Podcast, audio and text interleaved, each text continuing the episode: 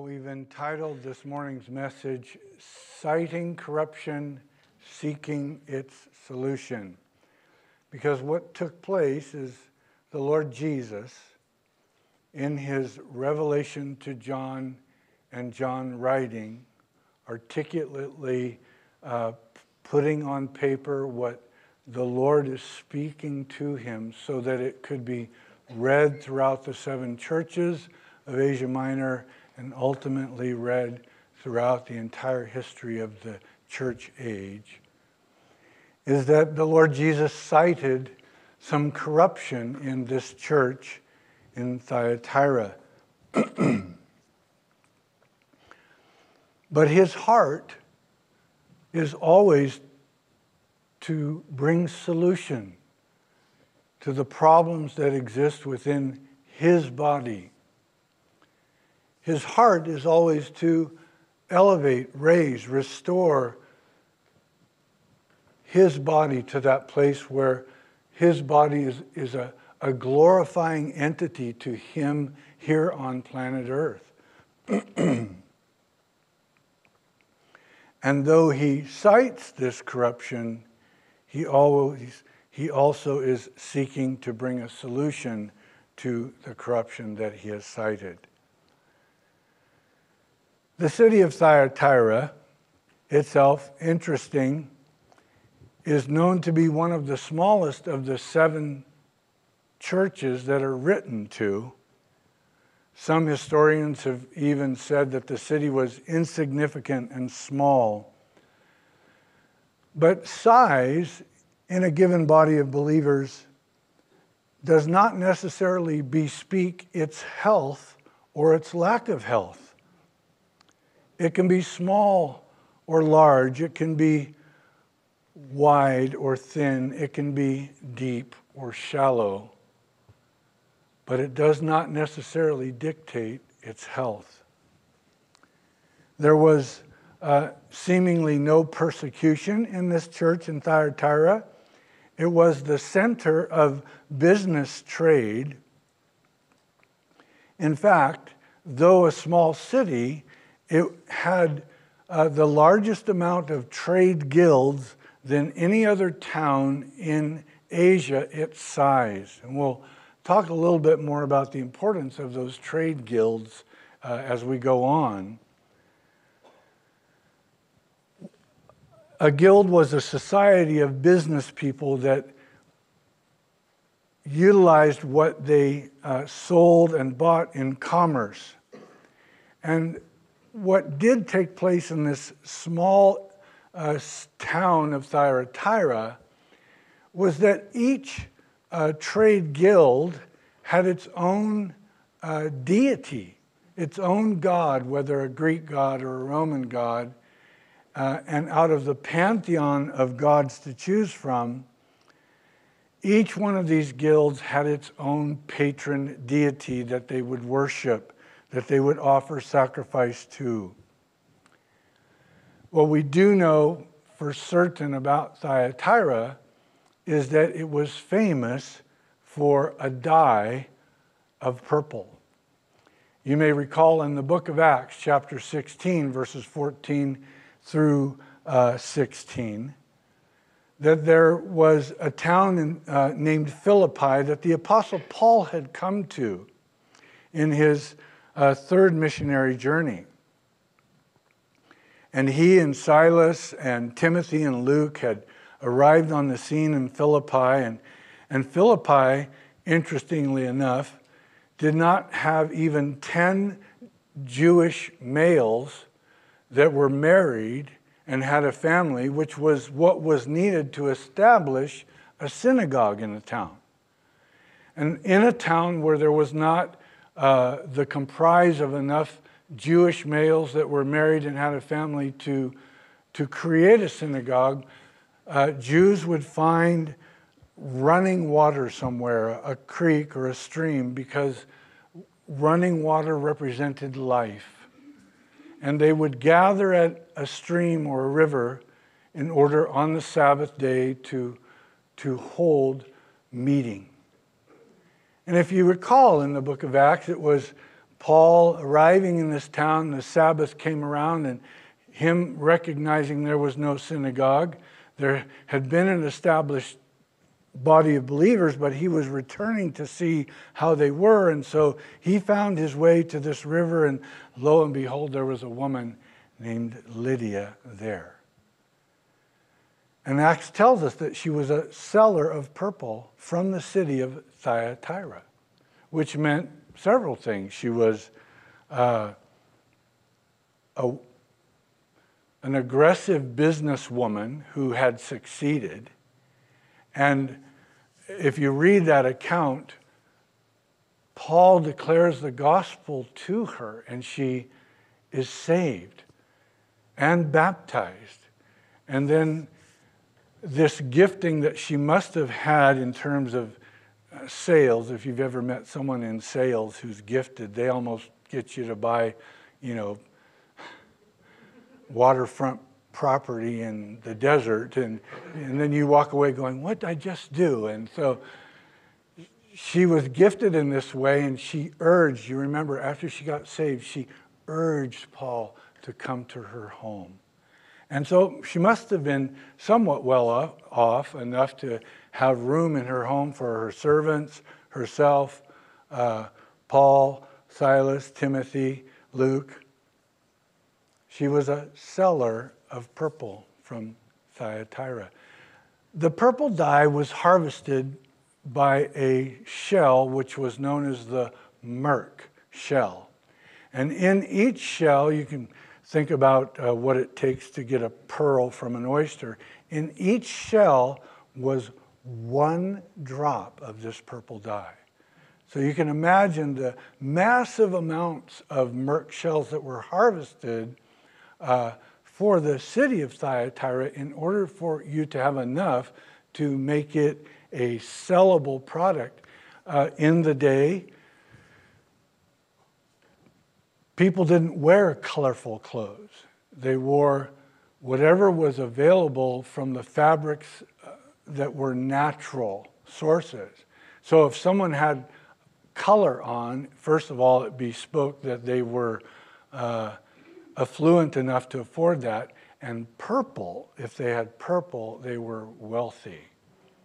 And so we find that in this city of a pantheon of gods, a, a phenomenal amount of trade guilds, there was a church. There was a body of believers. And it's necessary for the Lord to uh, come in into this scenario as, as he has commissioned John to write to the seven of these churches. He comes in and he makes some observations. What's important is the one that's making the observations is, as he states there in verse 18, uh, he's the Son of God. The one making the observations in the life of his church is none other than the Son of God. Now, Jewish thought uh, accompanied the idea that if you were a son of a thing, you carried the nature of that thing. In Isaiah 57 3, we have a, a reference to the sons of sorceress. In Mark 3:17, we have a reference to the, the sons of thunder. And so here we have the Son of God taking on the very divine nature of God Himself and describes Himself. Notice that He has eyes like a flame of fire. Verse 18 the lower part. Penetrating, in other words, penetrating eyes. And I don't know if you've ever had the opportunity to look into someone's eyes who's penetrate uh, to you. You can't ignore what's coming from that eye. And you think of the eyes of the Son of God with eyes like a flame of fire. They're penetrating eyes. But think about this Fire does two things. Number one, to the, to the soul, uh, a fire can represent comfort and warmth. You ever been out camping and you're cold and or you're in your living room and it, the cold weather has happened, you light a fire. It's that idea of comfort and warmth. But a fire can also burn and hurt. To the soul, it is, his eyes can be a comfort, they can be a warmth, those eyes of flame like fire. But to the flesh, those same eyes can burn and they can hurt. And so we see that he describes himself as having these eyes like a flame of fire and feet like brass, representing, of course, his purity, because brass was refined in fire. It represents his strength. Brass, if you uh, are taking note this morning, was the strongest metal uh, known to the ancient world at the time of this writing. So it represents his purity, his strength, but it also represents his authority to judge. In the Old Testament, brass is predominantly uh, an item that represents judgment. And here now, to the New Testament church, he is coming in to exercise judgment upon how that church is doing, how that body of believers is doing, how those that are calling themselves Christians are doing, and his authority to do so. Because he knows that there's change needed. And he begins to inch the reader is this can you imagine this letter circulating throughout the churches and then this letter getting to the church at Thyatira? And it begins to inch toward the subject of change. It begins to rumble in the heart of the Christian is there an area of change needed in my life?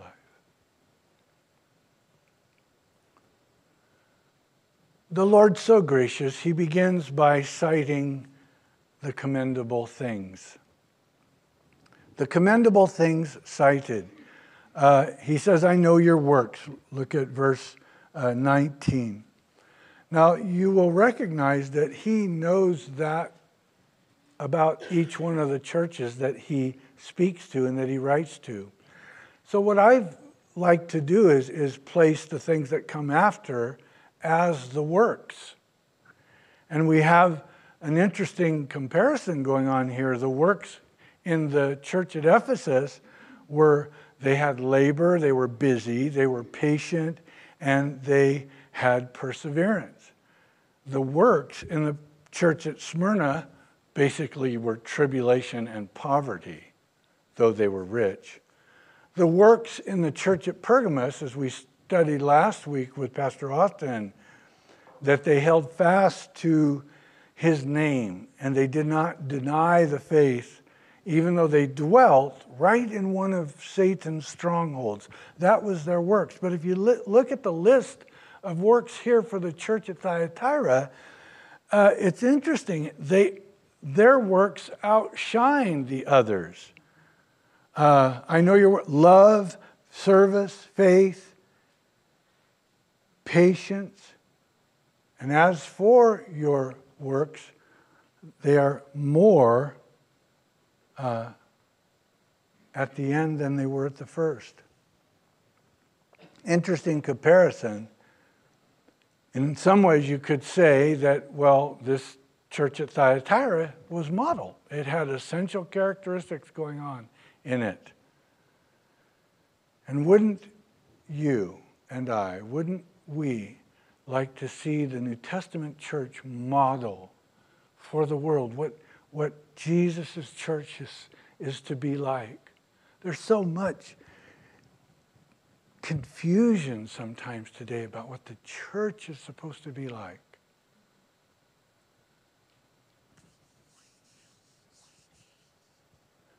And yet, here we have in that same verse the phrase, nevertheless. Now, if you've read ahead, hopefully you'll be reading ahead each week. Next week we will be in chapter 3. And what we find is that in all of the churches that he writes to, there are only two that he uses this phrase, nevertheless, to. First at the church at Ephesus, and then here at the church at Thyatira. In the church at Ephesus, he had one thing. He said, But this I have against you. Now, we did see that it was their lack of love for him and, and the doctrine of the Nicolaitans there as well. Here he says, I have a few things against you. Verse 20, he says, Nevertheless, I have a few things against you because you allow that woman Jezebel, who calls herself a prophetess, to teach and seduce my servants to commit sexual immorality and to eat things sacrificed to idols. So we see that uh, this woman, Jezebel, is certainly at the core of what the Lord has uh, against this church. In other words, someone once put it this way that she was at the center of the corruption. A woman was at the center of the corruption of the church at Thyatira. Now, I found that to be uncannily interesting for a variety of reasons, and some more we'll talk about. But uh, to speak to you, Christian women here at Calvary Chapel, and that go to any church if you're watching at home women in the church, Christian women, can have an powerful impact on a fellowship for good or for bad. Women who seek God and are endeavoring to uh, build up the body of Christ that they, they attend, that that they call home, uh, if endeavoring to remain um, edifying to others and be speaking things that will encourage the body of Christ can have a tremendous impact on the forward momentum of that fellowship. And uh, we often know as men, uh, well, I'll speak for me, I can't speak for you, but I know that as men sometimes our my wife is much more sensitive to some of the things of the Spirit and the things of God. Women can often be. They have a sensitivity.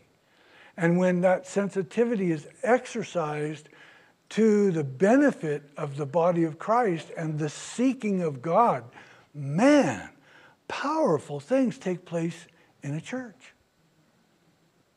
But contrariwise, when women don't seek the Lord, don't endeavor to walk in the Spirit, become filled with backbiting and rumor and whisper and, and don't seek to edify, it can become and be a huge problem in the, the forward momentum of any fellowship. And here we find a woman at the center of the corruption of the church at Thyatira. Now, Jezebel is not necessarily her name. We don't know that for sure. Uh, but we do know that names have a powerful association think with me for a minute. You know, what do you think about when you hear Judas? Okay, we often think about Judas Iscariot who betrayed the Lord. What do you think about when you hear a name like Hitler? Okay, powerful association. Jezebel, powerful association. We do know that the Jezebel of the Old Testament was one of the most evil women in the Old Testament because of what she did and what she attempted to do. Uh, 1 Kings 16 uh, through 21 is your reference. So what she attempted to do in the Old Testament, that Jezebel, is combine the worship of the people of God, of Israel, to combine the worship of the one true God with the worship of a pagan deity known as Baal. And Baal had methods by which he or it would be worshiped, which included the sacrifice of children burned in order to supposedly appease this pagan deity. Sound familiar? And that's what she was responsible for in the Old Testament. Some Greek manuscripts even make reference, if you'll notice in the verse uh, 20, when Jesus says, um, because you allow that woman Jezebel, notice the article, that woman is in front of it. Some Greek manuscripts even ascribe that the phrase that woman meant your woman, and that to take that thought one step further, that it could very well have been the leader of that church or the pastor of that church wife. That's who she is. What she does is there for us that she calls herself a prophetess, but she is not. Now, Jesus warned us of this. He warned the New Testament church of that, and, excuse me, warns us today of that. Matthew 24 11, Jesus said there would be false prophets among you. People who come in and say that they're a prophet and they are not. But notice there are two things that she uh, does that corrupt the genuine and beautiful work of God in his people. Number one, she teaches and seduces my servants to do, number one, commit sexually immoral acts. Number two, to embrace idolatry by the eating of things that are offered to idols. She's teaching Christians that immoral acts are okay. In fact, she teaches them about them.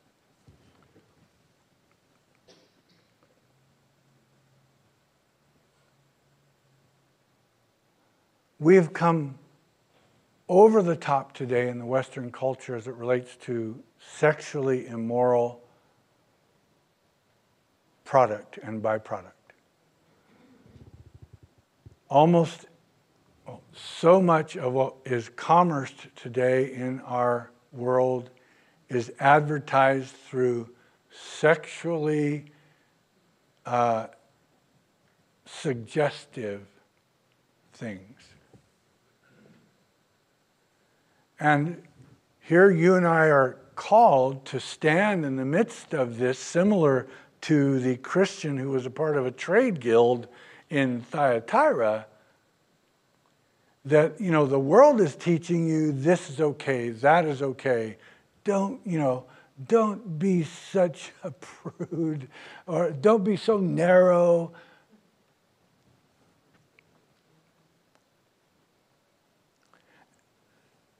Horrific what takes place today in our culture, but there and then she was teaching it. And, and in her teaching, can you imagine? Seducing, seducing my servants. Notice, notice, powerful. The, the M in my personal pronoun. Jesus said, These are my children, and she's teaching and seducing them that immoral acts of any sort are okay.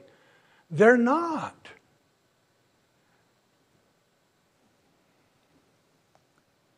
Embracing idolatry by the eating of things that are sacrificed to idols, you know, the Apostle Paul speaks of this in his letter to the Corinthians that, you know, one person says one day is uh, holy, another person says another day is holy. Let each one be convinced in his own mind, and the same thing applies. He was applying to the eating of things that were purchased in markets that would have been sacrificed to an idol before they landed in the market, and that there were Christians that would stumble at, at eating something that had been offered to a pagan deity, and that each one of us has the freedom, we'll get to this in just a moment, to make a choice because of the Spirit at work in us, whether or not this thing or that thing, this thing that we have or do, that thing that we have or do is actually uh, an idol of some sort in my life. And what's an idol? That's something that takes your uh, interest, time, and passion. Okay? Your interest, your time, and your passion. And uh, if in giving this thing or that thing your interest, your time, and your passion, it outweighs, overrules, guide guides, and directs your life as, as your life relates to being a servant of the Most High God, then yes, that thing or that activity or whatever it is has taken on uh, idol status. We are to remain sensitive to the, to the Lord and to the work of His Spirit to keep our priorities in check. Nothing wrong with uh, uh, a hobby, a thing, an activity, as long as it doesn't take on idol status.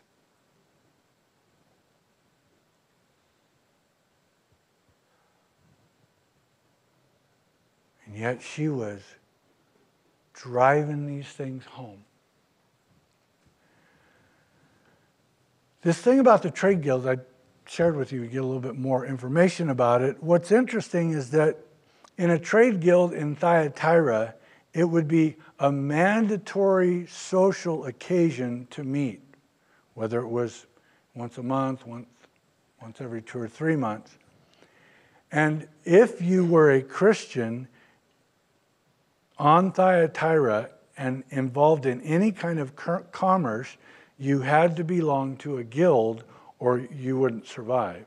And so, going to a meeting as a Christian, there might have been um, a meeting at one of the temples. Remember, I told you they had each one had its own patron deity, whether it was Greek or Roman, there would be temples associated with it or not. And so, a Christian would be invited to, say, the temple of Apollo and encouraged to engage in either a sexually immoral act or the eating of something that was definitely uh, sacrificed to idol. And, and the, the servant of God could fall and stumble. One commentator writes The draw to the guilds and their meetings was powerful. No merchant or trade, trader could hope to prosper or make money unless he uh, was a member of the trade guild. Nonetheless, Christians were expected to stand in the face of this kind of pressure. One ancient Christian named Tertullian, maybe you've heard that name, wrote about Christians who made their living in the trades connected to pagan idolatry. And uh, this commentator cites that a painter might find work uh, in pagan temples a sculptor might find work hired to make a statue of a pagan god, and they would justify their work by saying, This is how I make my living, I need to do it. And Tertullian's response was, This is how you make your living, must you live? There can be an, an unusual amount of justification that goes on at times when it comes to choosing what we engage to be involved in. But I want to back us up for a moment because I think all of that is extremely uh, important to the text and to our understanding of, of Jesus' observation of the church, who she was and what she did. It's very important. But if I were to back us up, I, the key for me this morning, and perhaps for us, comes at the beginning of the verse 20. If you'll notice, it's three words. It says, Because you allow. If you're taking note this morning, you might want to underline that. It says, Because you allow. And it's a reference to the free will that they had as Christians. The sin taking place in the Thyatiran church wasn't an outward thing. As, I, as we studied, they had great essential things going on outwardly.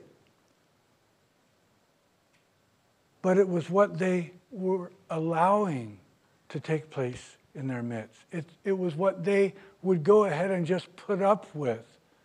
We touched on this a little bit a couple weeks ago about compromise. But this is, this is a full on allowing of something internally, not necessarily a large group, could have been only a few within the church. Hey, notice there's something to think about. When we, when we look at this letter and we know he's writing to the body of believers, it's like, man, was everybody allowing that? Well, we don't know for sure, and it wasn't necessarily the whole of the group. It could have been just a few that were allowing these things to, to take place. They were allowing this seduction, they were allowing this teaching to go on.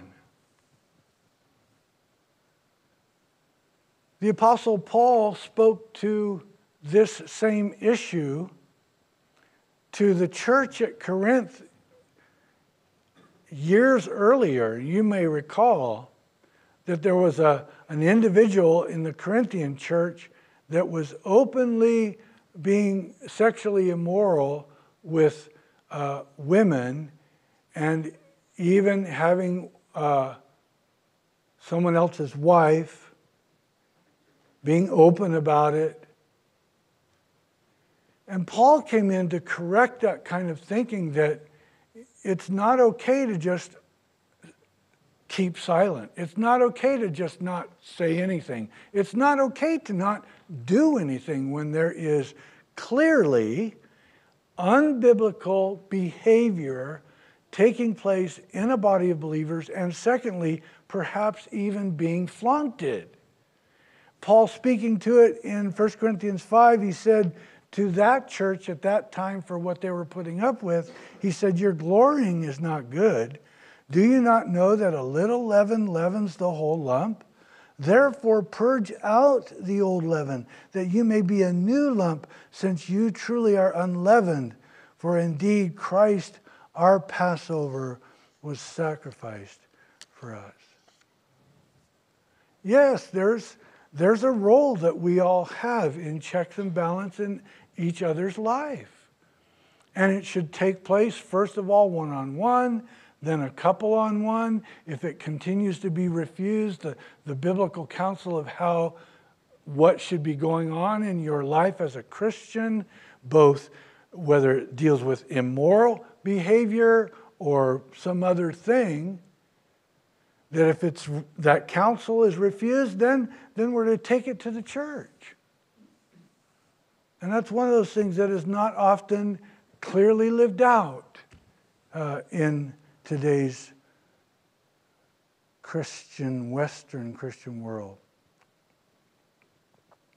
Notice in verse 21, he says, I gave her time to repent of her sexual immorality, and she did not repent. That's an interesting phrase. The Lord somehow made this known and gave the body their time.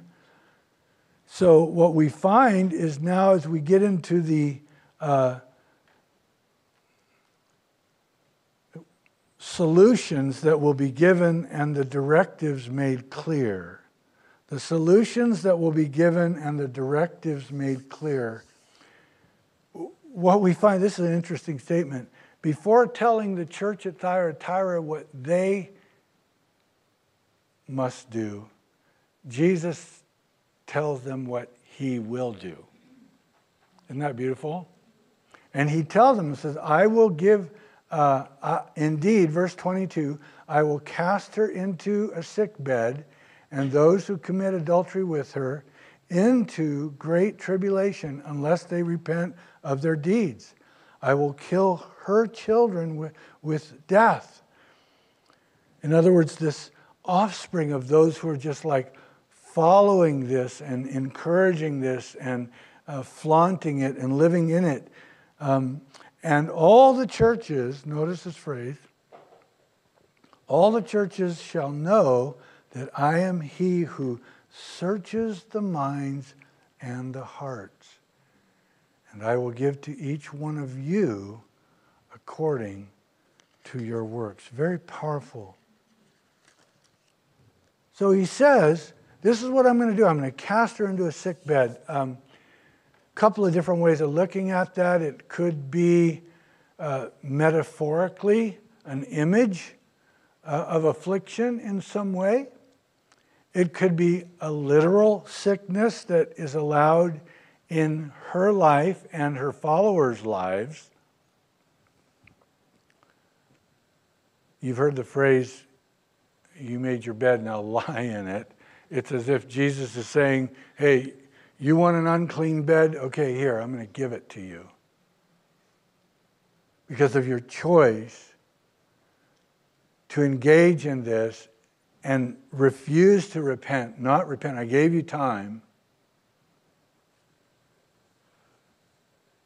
Paul speaks about the fact that sometimes physical illness, this is a powerful truth, uh, that physical illness can at times, now hear me very clearly, I'm not saying this is, you know, always, but can be. 1 Corinthians 11, 29 and 30 says, For he who eats and drinks in an unworthy manner eats and drinks judgment to himself not discerning the Lord's body. For this reason, many are weak and sick among you, and many sleep. What's Paul mean by that? Again, he was speaking to this Corinthian church that was a wild bunch. And one of the problems in the Corinthian church is that they would come to the communion table and just make it a party. And rather than remembering Jesus' body on the cross and Jesus' blood spilt as payment for my sin, they would just take of the elements and continue to live a sinful life, a party life, a self focused life and take of those elements and just keep on. Take of those elements and just keep on. Take of those elements and just keep on. And Paul recognized that in that body of believers, because that's how some of them were uh, approaching the sanctity of the communion service, that some of them were sick.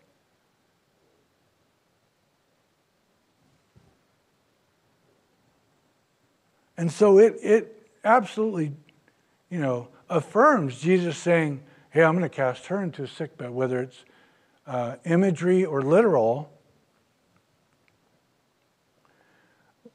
But let's talk about grace for a moment, okay? Quiet group. Oh, where's the grace in this?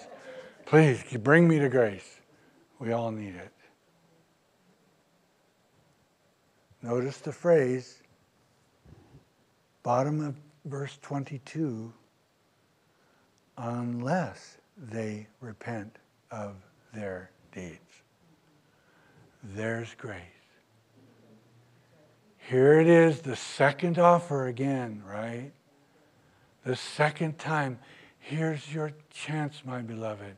I've made it clear how I want this change in your life.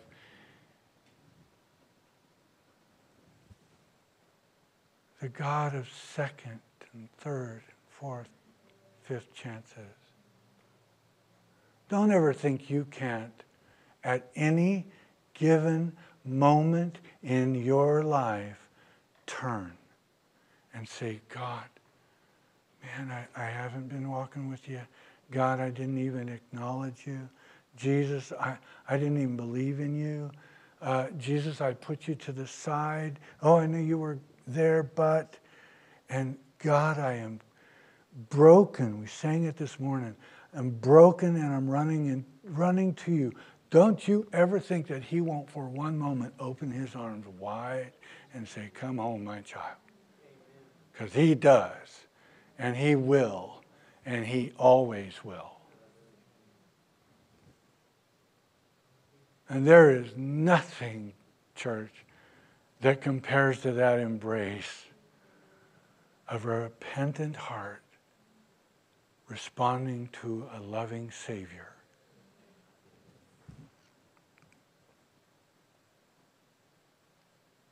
Did you hear me the first time? Louder! earwax out louder. Please come home. I love the phrase, the way down is always the way up. In humility and repentance is a restoration with the resurrected King. And the purpose, you know, let's remind ourselves the purpose of correction here, as he's speaking to this body of believers in Thyatira, he's speaking to the church at large over the entire time of the church age in which we live in. He is speaking to you and I this morning. And if you're watching home, he's speaking to you. The purpose of correction. Why? It has two reasons. Number one, to draw us to repentance, to move us to a place of saying, God, I want you to direct the affairs of my life. Take over. And as that happens in a human life, as it happens in a, a small group, as it, how we doing on time? As it happens to a body of believers, they become a, an example to other bodies of believers, to the church around. All right, let's close it out.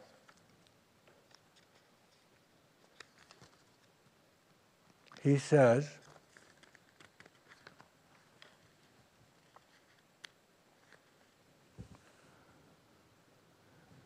Now to you I say, verse 24, and to the rest in Thyatira, as many as do not have this doctrine, who have not known the depths of Satan, as they say, I will put on you no other burden. Here, he just says, but hold fast what you have till I come. You have a little of me, hold on to me. You have a lot of me, hold on to me. And whatever station of life that you've come into an, an encounter with Christ Almighty resurrected, whether this is a new thing, a middle thing, an old thing, come afresh and just hold on. And as you do and overcome, to you who overcomes and keeps my works until the end, to him I will give power over the nations.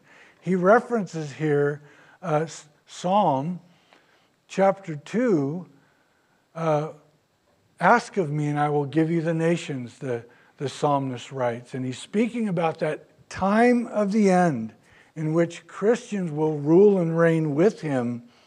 He shall rule them with a rod of iron, they shall be dashed to pieces like the potter's vessel, as I also have received from my Father, and I will give him the morning star.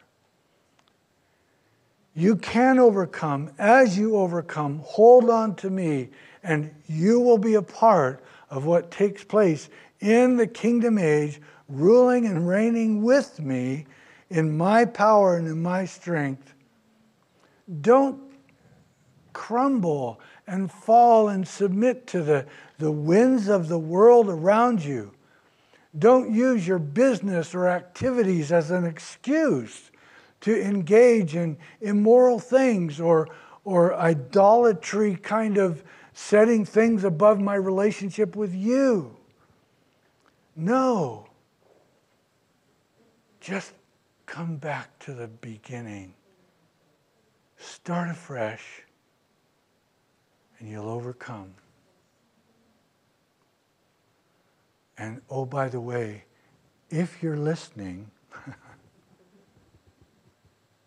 then you're hearing what my spirit is saying to the church. If we are listening, we are hearing what the Spirit is saying to us. Will you pray with me? Let's close.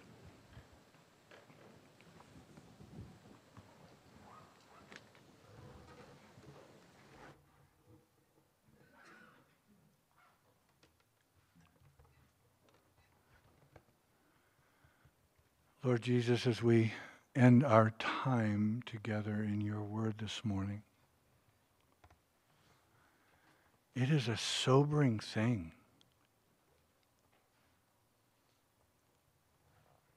A sobering thing to hear the voice of Almighty God. And Lord, I sense this hour that there may be some either watching or even here that know you are inviting them to repentance.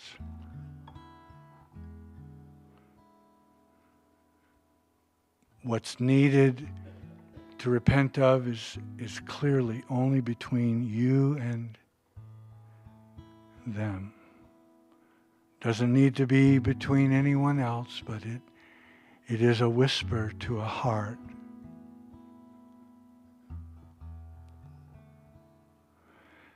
Lord, each one of us this morning would say, Have your way. Have your way, O oh God. Because we don't want to leave here without knowing that we've encountered you, we've heard you, we've responded to you. We're reclaiming our love for you. And so, in this moment, in this hour, we repent, Lord. And we ask you to search us.